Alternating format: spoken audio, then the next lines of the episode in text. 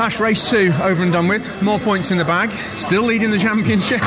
so, um, first of all, I just want to say um, there was a bit of a nudge you had in the first or second lap. You had a right slap on it. How brilliantly did you hold that? That was fantastic. Yeah, I, if I'm honest, I just misjudged the overlap speed that I think it was Adam, wasn't it? Adam Yeah. Morgan behind me. Um, was he had a bit of a run on me, and I kind of just misjudged as I moved over, and we a little tuck, but it's in the worst place possible on the car.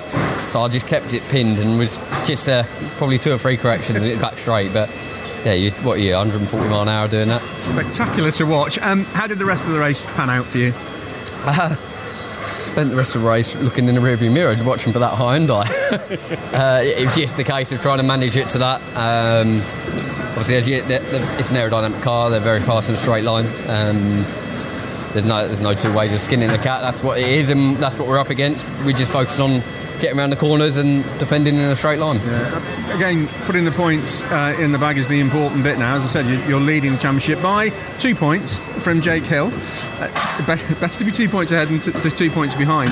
But it, it is getting really, really critical this weekend alone, isn't it? Yeah, it's um, it's going to be now about by to this this this brands meeting, but yeah, look, I, I just need to try and maximise a bit more in this last race.